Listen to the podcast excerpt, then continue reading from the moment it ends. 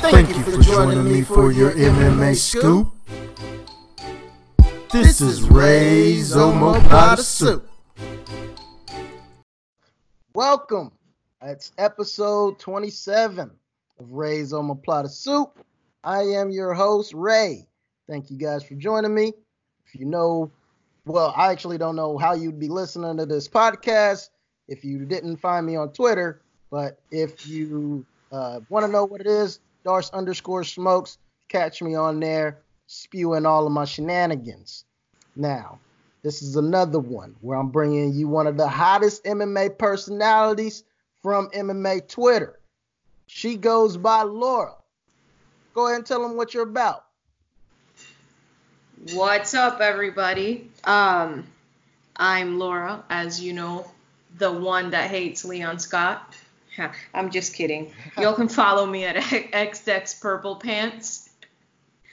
Yeah, yeah. So, Laura, you just burst on the MMA Twitter scene, dropping your smack talk, taking over, you know, posting the booty pics and everything. What's going on? How did you just bust on the scene as one of the hottest MMA personalities? Well, I was always on the MMA Twitter scene. I was just never interacting with people um, right. because of work. And then I got a promotion. And once you're the boss, you can do whatever the fuck you want. Yeet. That's right.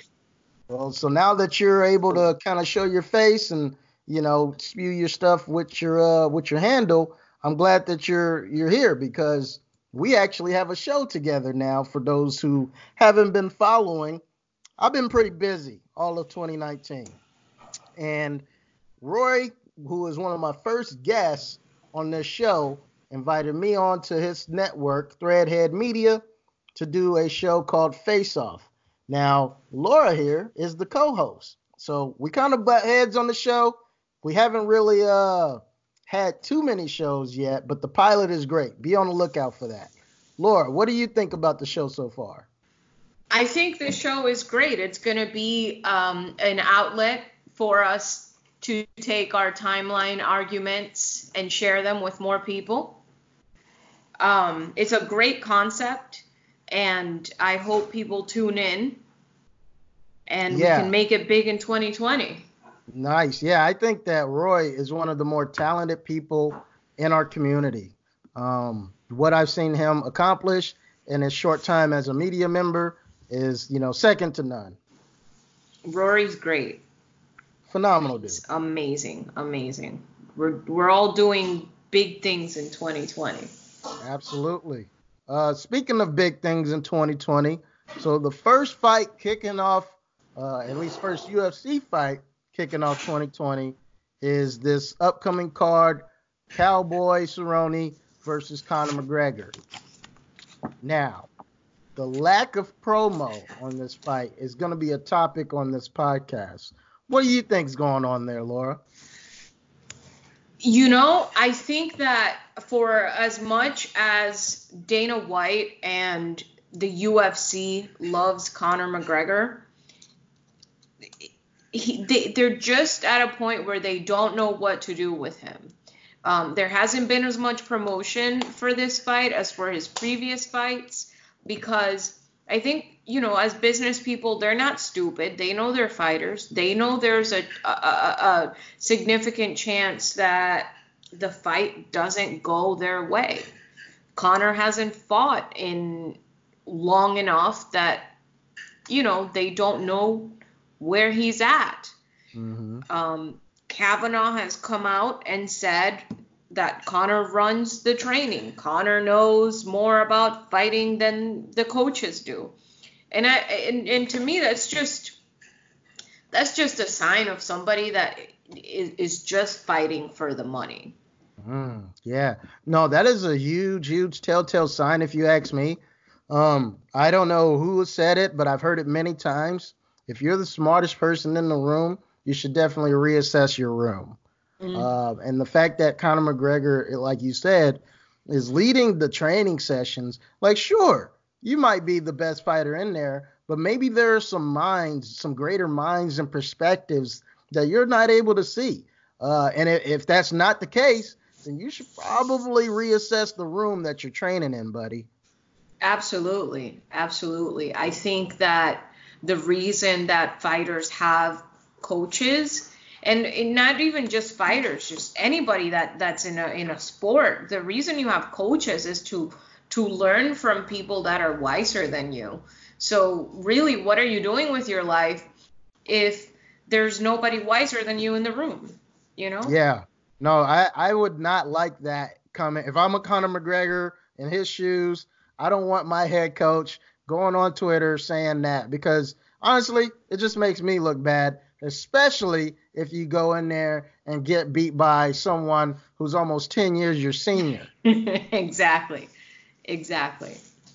Now, and you know, there there is a chance. And no, I'm not on the on board the the train that's totally counting out Cowboy.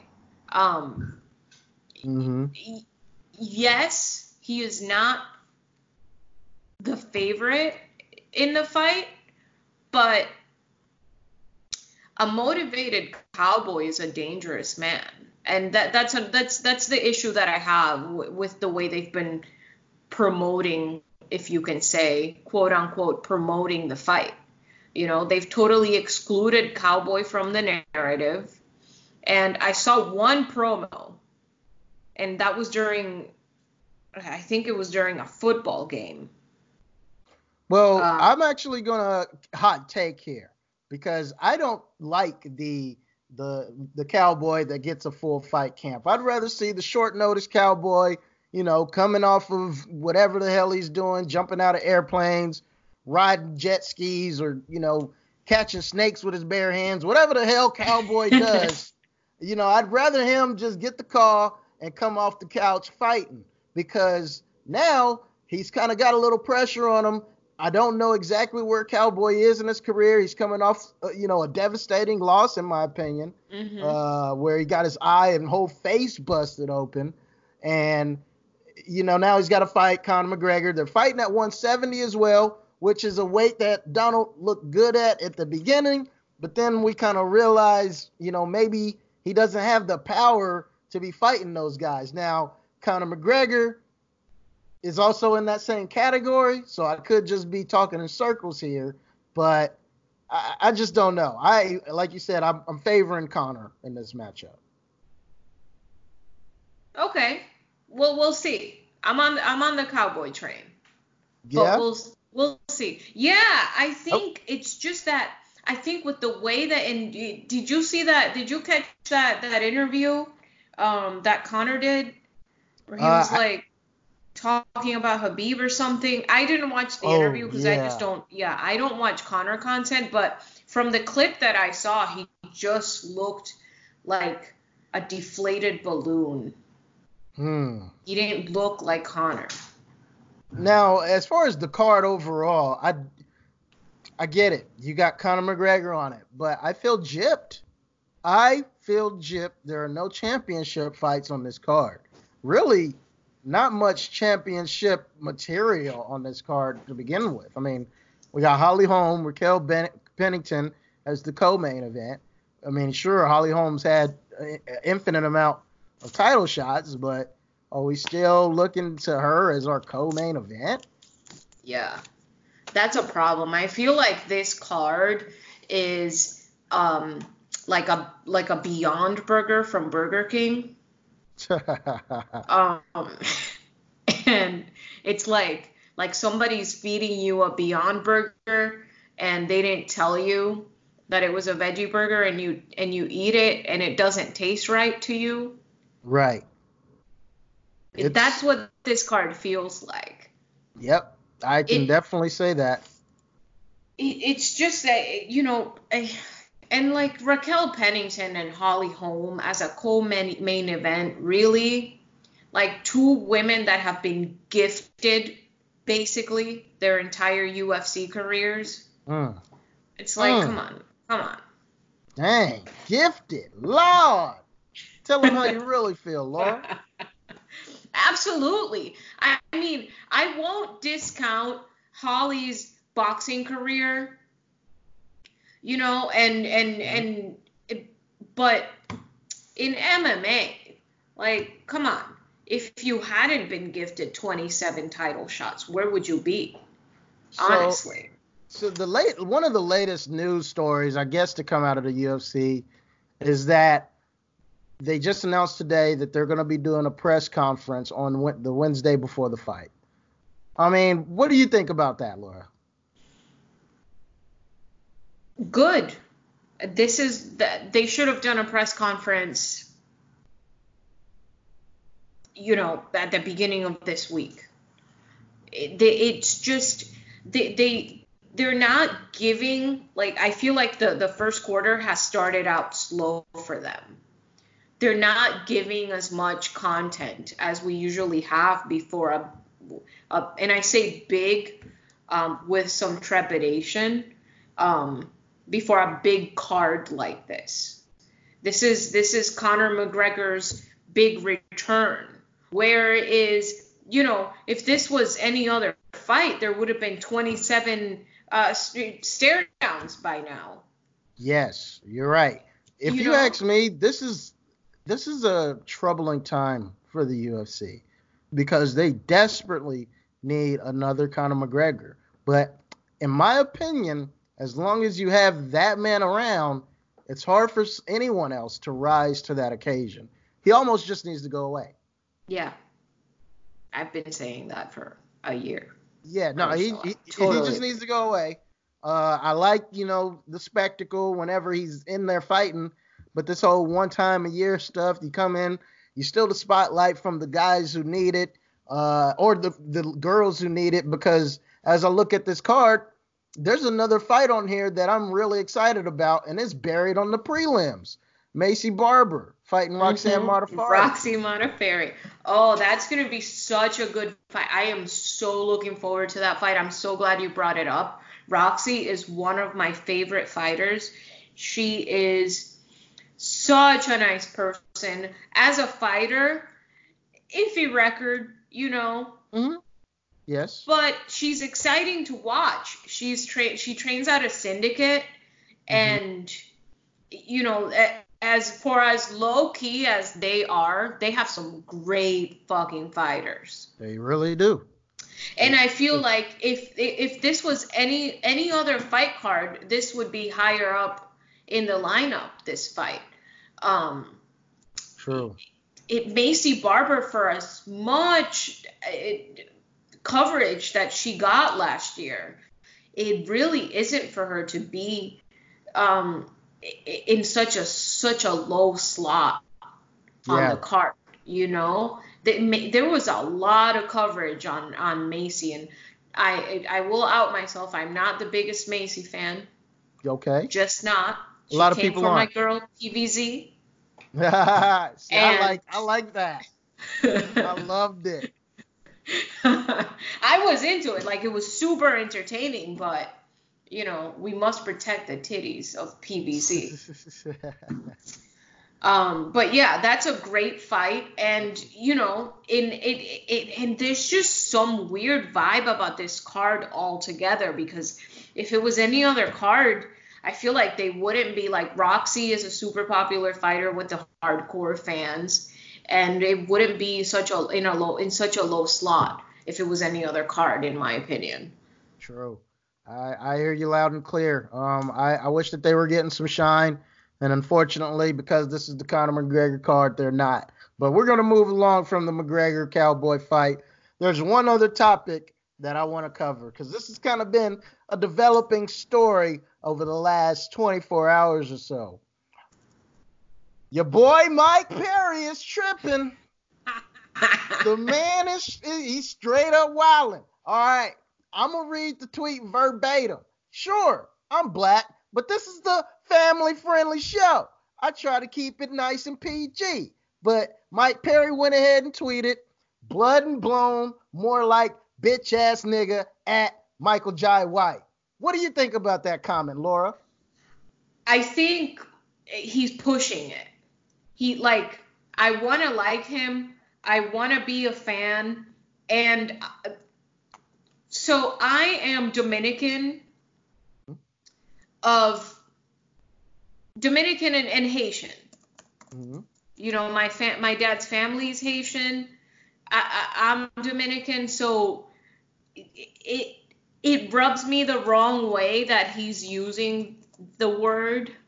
Mm-hmm. He's not. It doesn't matter how many buddies you've got, Mike Perry. If you're listening, shut the fuck up. True. It does not matter how many buddies you have that tell you it's okay. It's not okay. If you catch the wrong black person, it doesn't matter that you fight for the UFC.